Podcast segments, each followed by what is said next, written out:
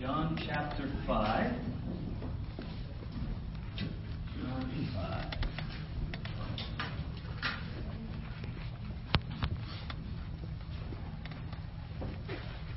I welcome you. If you're visiting for the first time, it's great to have you here. We have been spending our first month together looking at uh, instances where Jesus and God met people at the well and uh, kind of tying it into that big sign in the front of the building there, and people wondering why do you call it the well? And and we've seen in the last three weeks that there pretty significant things have happened when people have met Jesus at a well. Very profound, and and uh, in John 4 it was the Samaritan woman, and if you remember that, Jesus knew her story. Jesus knew her story and he, and he ultimately offered her living water. And we looked at that last Sunday. What is living water? And, and you know, as opposed to, to, as we saw in the Old Testament, the challenge last Sunday was are, are we, do we have these cisterns in the Old Testament, in, in the biblical times, they would have these wells dug into the ground to collect rainwater, and they would try to plaster the inside to prevent leakage. And, and we saw last week the challenge was are we in our life trying to fill our lives up and they're broken cisterns? You know, where we're trying with success and money and prestige and titles and accomplishments and possessions, and, it, and it's really all broken cisterns, but we keep trying to fill it. We keep trying to, to meet our deepest need. And we were, we were pointed to Jesus last week as, as a source of living water right? And, and, and we were challenged, okay, maybe it's time for some of us to stop trying to fill up our deepest needs, our deepest hungers, our deepest thirsts at the human level with things that really don't satisfy. And come to the source of living water, which is Jesus. And in Genesis 16, we saw uh, many believe Jesus meet Hagar at the well, and the well was named by Hagar the well of the living one who sees me. And in that passage, Hagar had run away from a very difficult situation, and then we saw in that interaction uh, with God that He said, No, go back. Go back with me and go back with a promise from me. And we were, we were challenged in that instance at that meeting at the well, saying, Are there issues in my life where I tend to run away?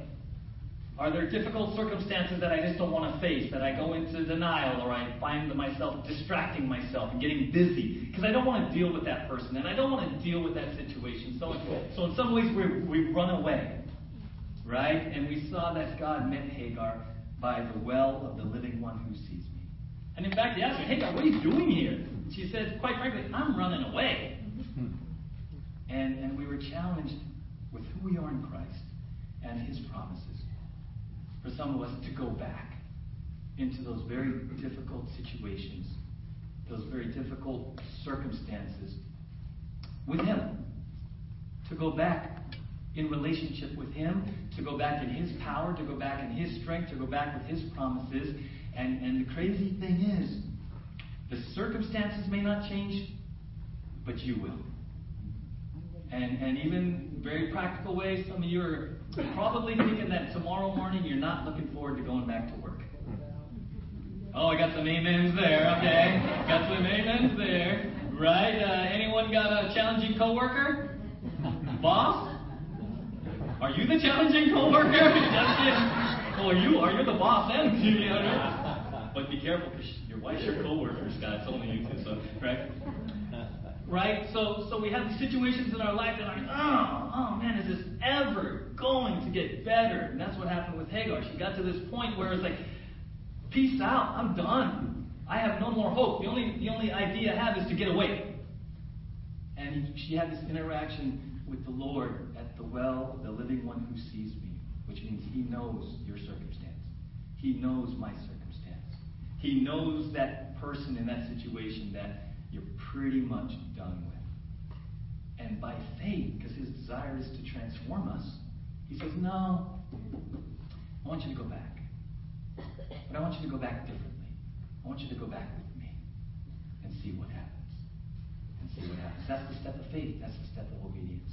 And so we've looked at that, those two stories, primarily the last three weeks together. Today I wanted to, to kind of look at another story that has to do with the word well, but it's kind of a, a play on words. John 5, Jesus, you will see in John 5, Jesus asked a uh, paralyzed and invalid, Do you want to get well? Right? Do you want to get well? And I thought it was kind of fun as we close out June together to ask that question and to understand what was Jesus, why, why would he ask that question? Do you want to get well? Right? So let's look at stories in John 5. We'll read it together, and then we'll come back and, and see what the Lord says to us. John 5, uh, chapter 5, starting in verse 1.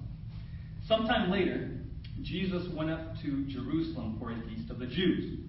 Now there is in Jerusalem near the sheep gate a pool, which in Aramaic is called Bethesda, and which is surrounded by five covered colonnades.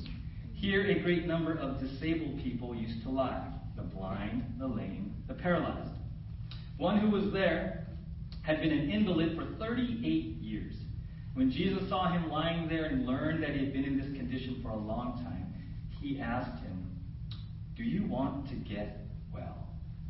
Sir, the invalid replied, I have no one to help me into the pool when the water is stirred. While I am trying to get in, someone else goes down ahead of me. then Jesus said to him, Get up, pick up your mat, and walk. At once the man was cured. He picked up his mat and walked. Okay, we're going to stop there for this week. Now, I want to put this in context. We're going to focus on his conversation with, with, the, with the man who had been an invalid for 38 years, but but we have to understand what was really happening in John 5 in light of all of the Gospel of John. Okay, in John 20, you don't have to turn there. John 20, verses 30 and 31, John tells us the whole reason for the Gospel of John. And here it is. It says, Jesus did many other miraculous signs in the presence of his disciples, which are not recorded in this book.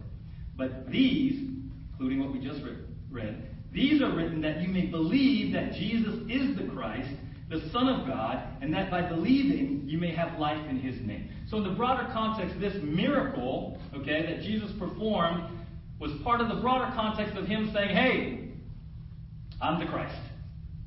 I'm God. And if we kept reading in this chapter, what we see is the Pharisees get angry because this healing happens on the Sabbath, right? So the, the, the religious leaders get really upset. They're not even celebrating this guy getting healed. They're more torqued off that it happened on the Sabbath. Right? Talk about a, a, wrong focus. And in that in this passage, Jesus ends up saying, Hey, you know what? My father's working, I'm working. And, and that really wigged him out. Because what he did was he equated himself with.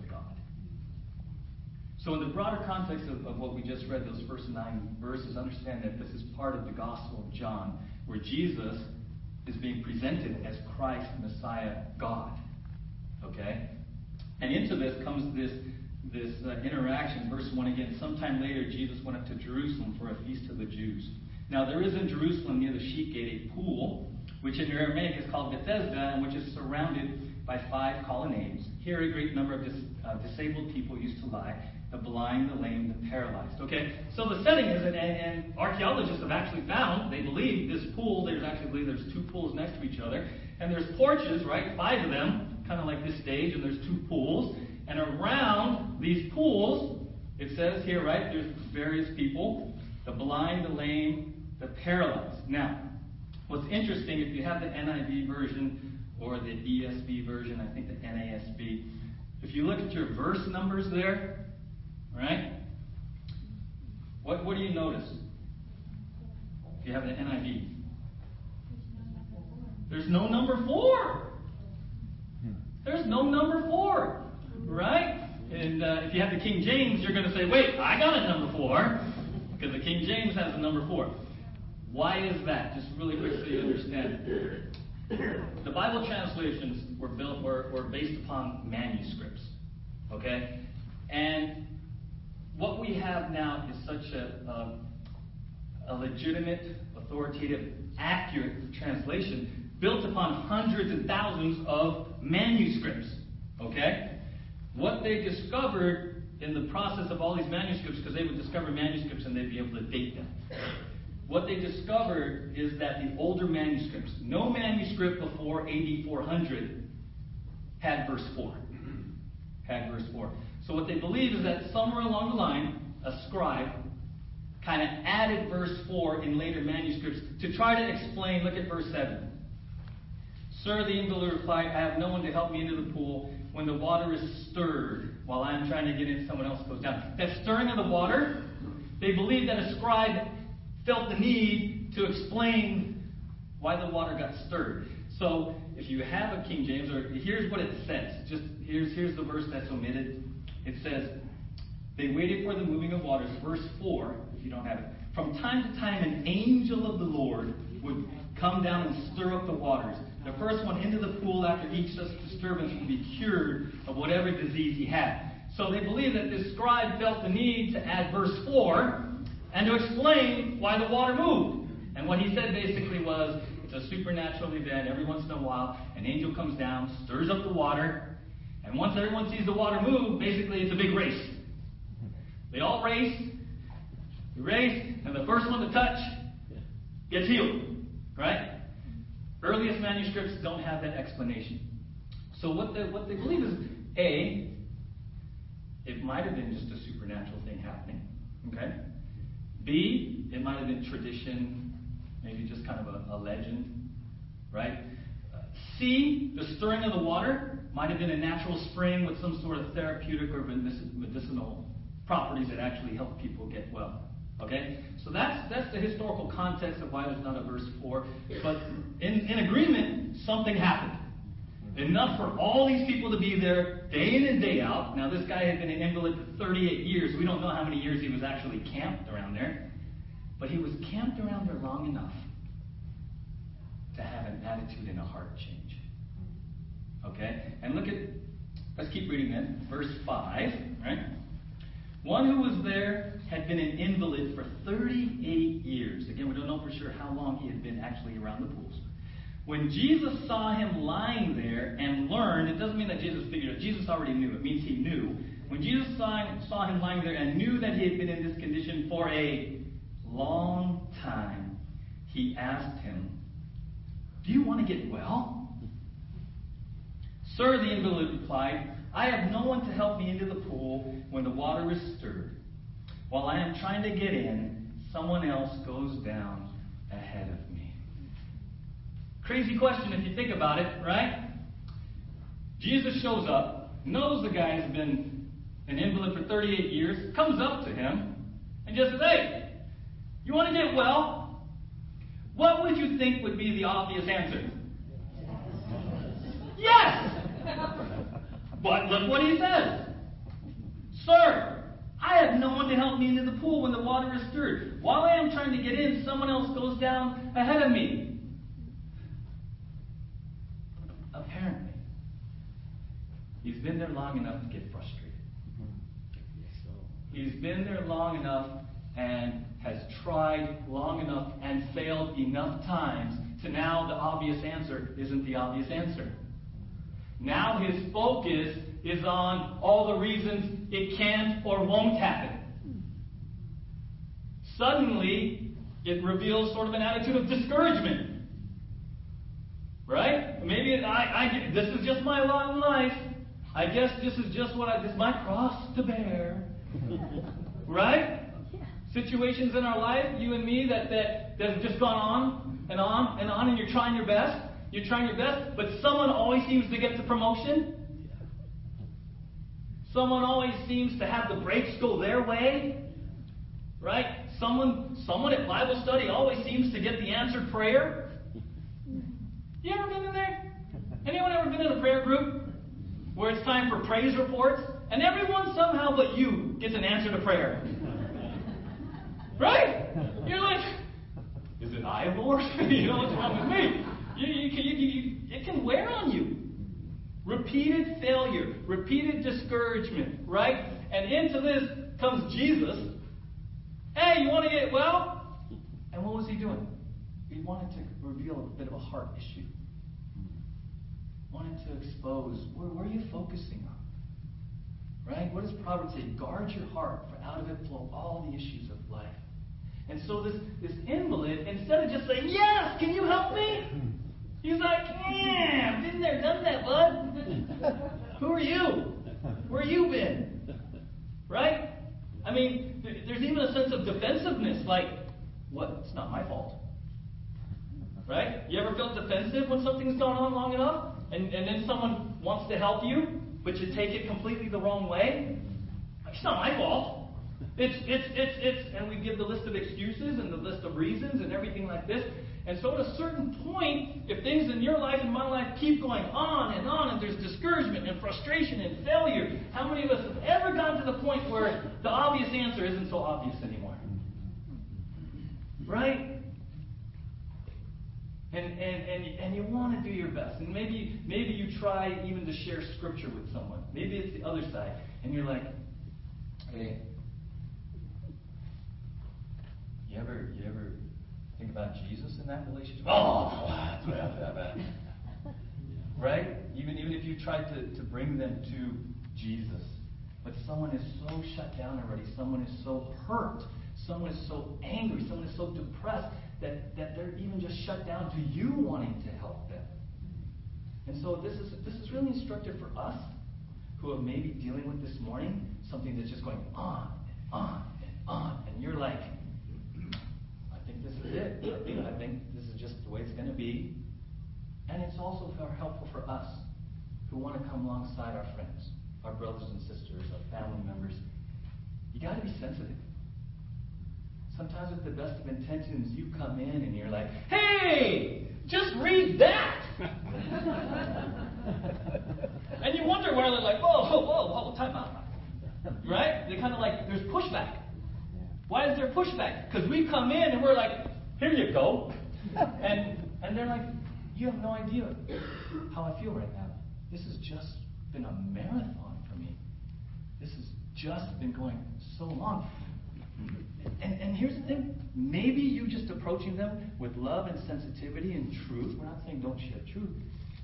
Maybe it'll give them a glimmer of hope. See, right now, there's a lot of people here in this valley and around the world. And if you if you get caught up in the news and the current political situation, global situation, there's a lot of people that are kind of wondering if there's any hope. And the more it drags on, the more the, the emotional, the anger, and everything that's going on, right? And so there's a part of us as believers where we come out and we want to be salt and light, but we have to do it with compassion. We have to understand that, that what may be glaringly obvious to us, some other person who's been dealing with it for so long, here's the thing they just don't get it. They're just not there right now. They're so wounded, they're so hurt, they're so angry, even at God, that it's just all they can do, just to just to keep on keeping on. And so this this guy who's been there for 38 years, you would think he would have said, Yes, please, help me. He says, Nah, been there, done that, sorry. What's your name again? He didn't even, this whole conversation happens. He didn't even ask Jesus his name. He said, well, who are you? Right? And, and I was thinking of this today in light of this question do you want to get well? And my guess, my guess is for me and for you, whatever you may be going through, whatever you will go through, I'm guessing at some level, we would say yes. I do. Right? Yeah, I want to get well. Yeah, I want this long thing to be done. I want to move on. I'm tired of feeling stuck. I'm guessing many of us would say, yes, I want to get well. But what are some of the challenges to that? What are some of the challenges? And as I was, I was thinking about this and, and thinking about where the invalid may be with this heart issue, I couldn't help but think that, that in ways he represents us. He can represent us. Because here's the thing sometimes situations in our life go on for so long that not being well feels normal. Not being well feels normal. Right? And so along comes Jesus and says, Do you want to get well? But here's the challenge. What do you do when getting well doesn't feel good? initially? What do you do when making things right doesn't feel right initially because you're so familiar with being unwell. You're so familiar with things not being right that that's your normal. And so along comes Jesus and he says, You want to get well? I kind of do, but I'm kind of used to this. See the challenge? To get well requires change. And sometimes, even when we're in unwell situations, as much as we just desire to get to the greener pasture, I'm kind of used to this. I'm kind of familiar with this. And now Jesus, what he's really asking is, are you really willing to change? Are you really willing to change? And that's tough because I don't know about you, but when things aren't right, I'm pretty good at making workarounds hmm. to make do, right? Hmm. Anybody here, if I go outside in the parking lot, anyone have a crack in your windshield? Thank you for your honesty, right? What do we typically do with cracks in our windshield after a period of time? We either get it fixed right away, many of you are diligent in that way, but what happens to a crack in your windshield after a certain amount of time? Okay, it can get bigger, but what do we tend to do with that crack? Ignore it. We just look past it, right? Right? Or we do a little workaround. It's like, isn't it amazing how the rock hits right in the middle? Like, how does that happen? Has the whole windshield and it hits right here. So, so either you look past it, or it's so funny, you drive a little differently. right? And if you do this enough, you get what? Used to it. Right? It can happen in your house. It can happen, right? How many of you desire to have that clean house? Things put where they belong. Yeah. Right? Right? Well, you know the second law of thermodynamics, things go from order to disorder. So we all live that, right? But how many of you just desire? You get how many of you get motivated and you're like, it's house cleaning day. Everything where it belongs. And it's done, and you're like, oh, this is good. And you call a family meeting, and you're like, children. this is how it shall be. Henceforth in this domain. How many days does it take for it to go back? Right? Not even a whole day. And you're like, ah, let's just live with it. And you're stepping over clothes. And you're balancing stuff on the trash can. Huh? Huh? How many of us balance stuff on the trash can? You just make do, hoping that someone else will finally take it out. Right? We are so good at what? Making do. We're really good at making do. To the point where if someone came in and said, hey, I can help you organize your house, what would you say? Not our house. right? It's almost like the, the, the invalid. Organize our house, right? How many ever watch those shows on TV? Those makeovers? You're like, right. Right? Because what? We're used to disarray, and we just sort of live with it. It's our comfort zone. So along comes Jesus in areas of our life, and he says, Hey, you want you want to be well? And you're like, Eh, but I'm comfortable. I got a comfort zone. I got a, I got a vibe. I know how to do this. Right? I can get up at night and I know where the shoes are, so I miss them. Just being honest, I know where they are. You gotta like feel your way around. Yep, good. I knew it. We make do. We don't put the shoes up. We dodge the shoes. Because we make do. We're really good at making do. If someone came in and reorganized it, how many of you would be lost in your own house? you wouldn't know where a thing is. Right? Yeah. Right? So that that's kind of like trying to helps us understand the challenge when someone says, "Hey, do you want to be well?" When we're not used to well, we might not even know what well means anymore. And initially, when we take steps to get well, here's the crazy thing: it doesn't feel good. We're awkward. We're clumsy. We blow it. And, and, it takes some tenacity, and it takes commitment, and it takes repetition, and it takes teachability to learn how to do it well because we're trying to unlearn all the bad habits. Mm-hmm. That's the challenge for us in trying to get well is that it requires change. It requires movement out of our comfort zone. It requires unlearning habits that sort of we develop to work around. They're workarounds. That's, that's challenging for us. And so, into that, Jesus says this morning Do you want to get well? Do you believe, right? The invalid, not knowing who Jesus was, pretty much responded to Jesus as if he was like, Well, who are you, man? Right? Just a human. Do you believe today, first question, do you believe that in a relationship with Jesus, he can make you well? That he actually has that power? All right? Do you believe that Jesus can make you well in your situation, right? And then, are you willing? Okay, here's the thing. Are you willing to do whatever it takes to get well for as long as it takes? I love this quote. It's, it's very challenging. It says this An Eastern beggar often loses a good living by being cured of his disease. Right? As bad as our current situation is, at least we are familiar with it. We know it. It won't surprise us. We can be more comfortable in our present misery than taking the steps we need to be free. That's challenging. We all, at, at one level, want to, want to be well. We want to be free. These things that shackle us, these habits, these behaviors, the things that we know are unhealthy, things that hurt us, hurt others. We want to be free of it, and yet there's something in us like, yeah, but this is what I know.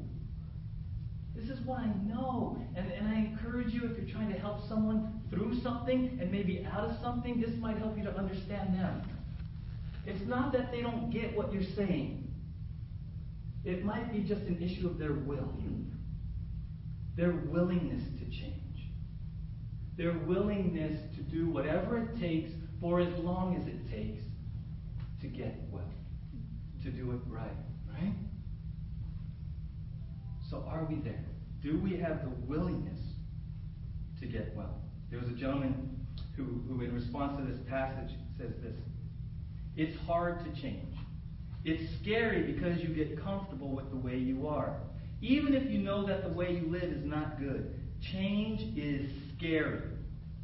It takes a lot of faith to truly want Jesus to change you. Sometimes it's easier to stay the way you are. It's just easier. It's just easier.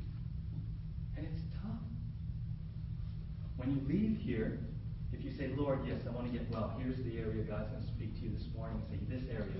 Well, here's the challenge for you. When you leave here, the challenge is to make it real and to stick with it as long as it takes. The, the scripture calls it putting off the old and putting on the new. It's day in and day out, day in and day out. Right? It's, it's sanctification. It's what we've been talking about for a year and a half. It's sanctification. So it's, it, it's an issue of do you really believe Jesus can, can heal you? Do you believe Jesus can make you well? Do you, do you will? Are you willing to do what's necessary? And, and maybe a third, a third hesitation for us in this area. If we want to get well, we need to admit that we need to get well. Honestly, we just we just need to come clean with God first, maybe with else. We, we need to understand it and admit, yeah, this isn't right. And you know what the hard thing about that is? When you've been doing something wrong for so long, when someone tells you what you're doing isn't right, it doesn't put a smile on your face. In fact, it's easy to start going, well, who are you? Who are you to judge? Oh, you're all legalistic now, aren't you? Right? Who are you? You're my Holy Spirit. And all they're trying to do is show you something that they're seeing that isn't necessarily well or right. I remember several years ago, I went through uh, the motorcycle safety course right at Camarillo High School. And, and, if you don't want to take a test at the DMV, you can go for this two-day course at Camarillo in the student parking lot. You go down motorcycles, and they run you through this, this course for two days. So I'm out there and I'm taking the course, and they have two instructors. And I'm out there and I'm, you know, you go over little logs and all these, do all these things. And I come around one time, it's a big circuit, and they're like, yeah, it's pretty good, but, and they told me that, that something was, my, my, for whatever reason, my, my arm seemed locked when I was riding the motorcycle. And I'm like, really? They go, yeah, well, why, I don't know, we don't know why you're locking your arms, but you're locking your arms. I'm like, okay, let me try it again. And I went around again. Several times, they're like, you're locking your arms, dude. And I'm like, what are you talking about? And I started to get frustrated. I started to get mad, right? Because I don't like not being right. Right?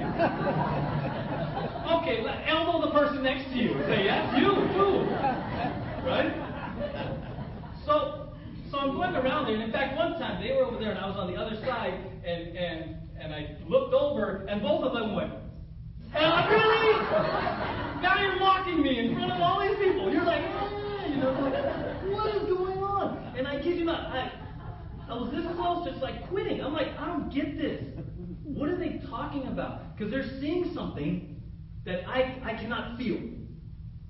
In all of my senses, what I'm seeing, what I'm feeling with my arms, how, and I'm doing okay, I'm making it through the course, so I'm not like failing the course, the actual obstacles, but they're seeing something, and they're trying to tell me they see something I'm doing that is not registering. Hmm. And now I'm getting mad because I don't understand what they're seeing because my physical senses tell me the exact opposite. Right? And there was a struggle for a while. And you know what my struggle was? To actually believe them. My struggle was an issue of trust. That these guys weren't out to fail me because they wanted everyone to pass. They weren't out there to mock me. They weren't out to make fun of me. They were out there to help me be safe on a motorcycle. And so this thing that I was doing needed to be corrected. At, at a certain point, my angst and my anger dealt with whether or not I trusted that they had my well being in mind. And see, sometimes in our life, God brings people into your life and they're trying to help you. And you get what they're saying, but maybe you don't trust them. And that's what the holdup is.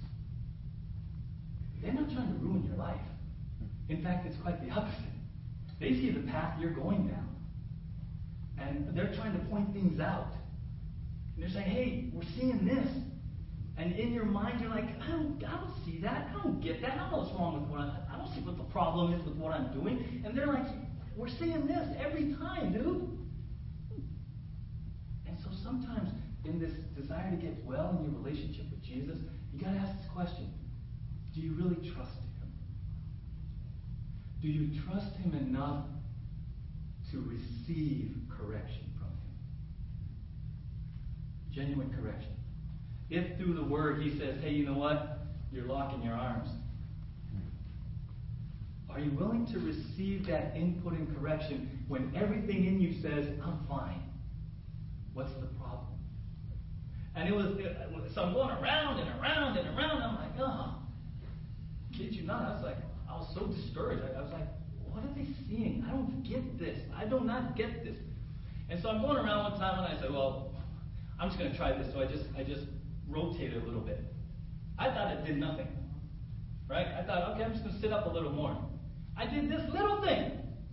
And then I look over and they're like,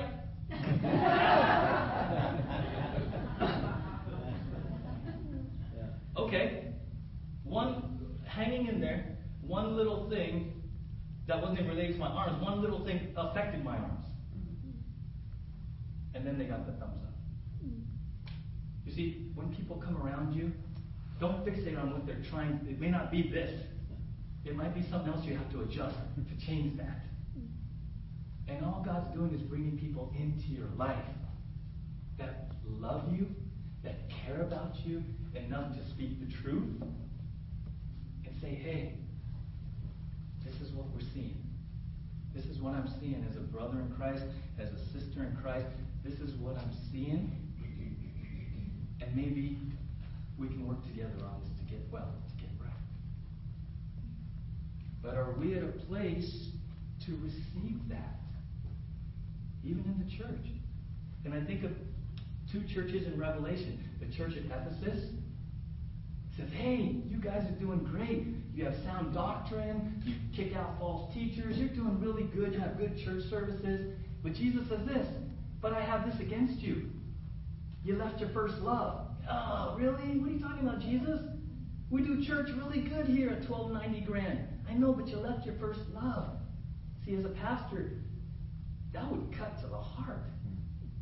But am I, am I at a place as, as, as a pastor to receive that from the Lord? Hey, by the way, great church service, but you left. Oh, that's correction. That's correction on the church level, right? And then the church at Laodicea, very, very sort of Ojai city, very comfortable, very rich, very wealthy. And he says, Hey, you guys in that church, you're lukewarm. You say you don't need anything, and he says, but he says you're naked, you're poor. I mean, he's like hardcore in your face. Because the church at Laodicea had gotten comfortable materially, and that translated into their spiritual lukewarmness. And into that church, Jesus wanted to bring correction. He says, This is what I'm seeing, guys. This is what I'm seeing. So, in this question, do you want to get well? Do you? Do you? Are you willing to receive loving truth, primarily from Scripture? Are you willing to surround yourself with one or two people that, that you genuinely trust, trust to tell you the truth? Right? Do you want to get well? Are you willing to break out of what's comfortable? Are you willing to fix the crack in the windshield? You ever have an issue that you put up with for so long, and then you finally fix it, and you go, "Why did I take so long?" Hmm. Anyone? Right? It's the same thing spiritually. It's the same thing spiritually. I think spiritually, some of us have chips and cracks, and we just kind of, right? And, and, and God's like, no, uh, I'm bringing people in your life to help to help you through this. You're not alone. You're not alone, right? And, and so as we move forward together as a church family, I, I want to encourage us. Transformation is a lifetime process. There is no stigma. Everyone say no stigma. No stigma. There is no stigma to not being perfect. Right? If you're sitting next to someone imperfect, smile at them. Don't raise your hand because we don't want them to feel bad. Who here is imperfect? Who here has an area that could use some wellness attention? Okay, put it up. Now look around and look how good you feel. Okay? Look how good you feel, right? Don't you feel better? Let's just let's just clear the air. Fourth week together, people at the well are messed up. Okay, let's just let's just agree to be there. Amen? Because why? It's liberating. It's liberating. Going to church. you leave church feeling worse because everyone looks like they got it all together. And your week was great, and your kids are great, and your marriage is great, and you leave here depressed. Gosh, I want to go back to that church because everyone's so great. They're always smiling and healthy. I'm messed up, you know? No, we're all in this together. We all need wellness continuously. That's that's why God calls us to be the body of Christ. Amen. Now, I understand it's scary and it's risky to, and we're not talking, you know, like don't leave here in like five minutes and just like dump all your dirty laundry.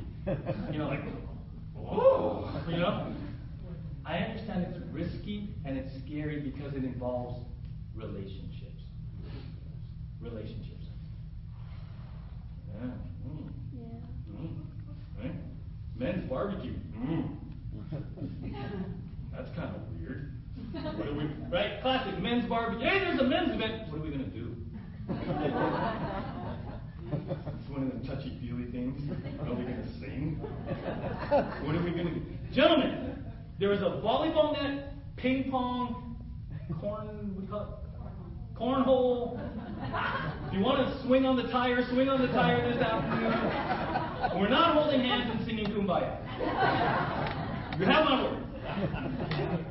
We're just going to be together and have fun. Amen? Acceptable. You don't have to sign anything when you leave. right? I'm not going to bait and switch you.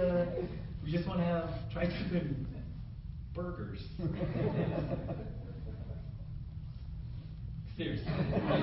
No, weird thing. You're not going to hold hands around the circle table and hold hands and pray.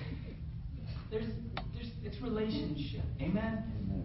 And I understand, depending on, the, on your relational experiences and how you're wired, that R word, woo. But here's the thing it's in relationship that we grow, it's in the sharing of lives, as messy as it gets, that we find true compassion, grace from one another, people who really care who will really pray for you, really come alongside, help you move a house, help you whatever you need to do. Because no one in this room has it together. At some level, we all still need to get well. Because it's called sanctification. It's okay. I talked to a friend yesterday who, uh, 11 years ago, they left Ojai.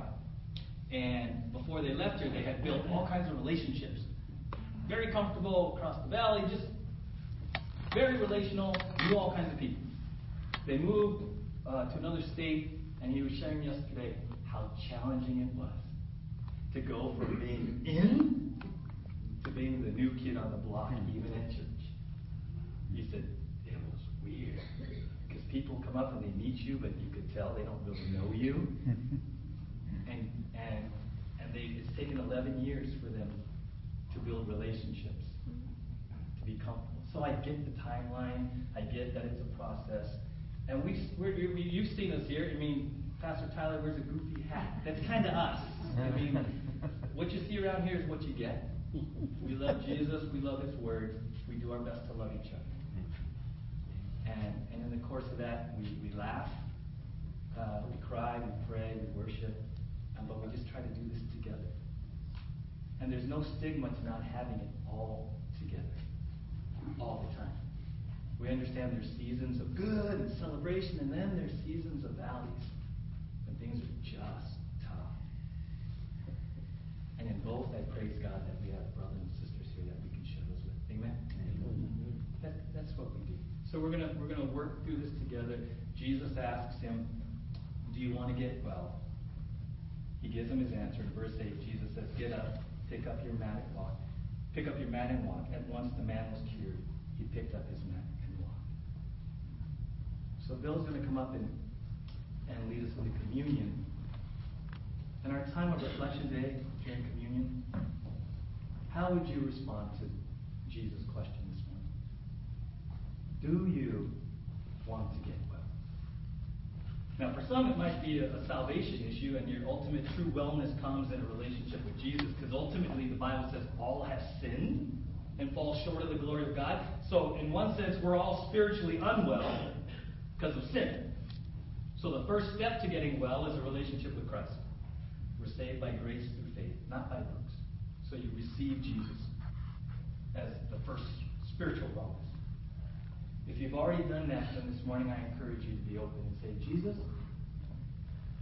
is there something in my life where my arms are locked and I'm just not seeing it? Is there something that in my life that I'm doing a workaround? Is there a crack in my windshield? Am I just sort of making do? Is there something in my relationship with you or with my spouse or with my kids or with my work? Is there something in my life that needs to be made well? And just listen to his voice. And this morning, maybe just be receptive. Just be receptive because he's for you. He loves you. He loves you. And He truly does want what's best for you. Because around here we say, God is good. All the time. And all the time. God is good. Do you believe that? Let's pray. Lord,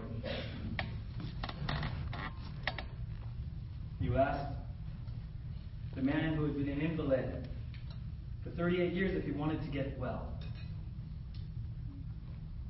And that's a question you ask us this morning. Maybe it's a salvation issue and we need to get spiritually well, first and foremost, to receive you, Jesus, as Savior and Lord. And then maybe there's an issue in our walk with you, Jesus, that, uh, quite frankly, we've been paralyzed for a long time. Paralyzed in circumstance, paralyzed even in our will to do something about it. So as we prepare for communion, as Bill comes up and leads us into communion, Lord, would you speak to us individually about those areas where we, we need to get well.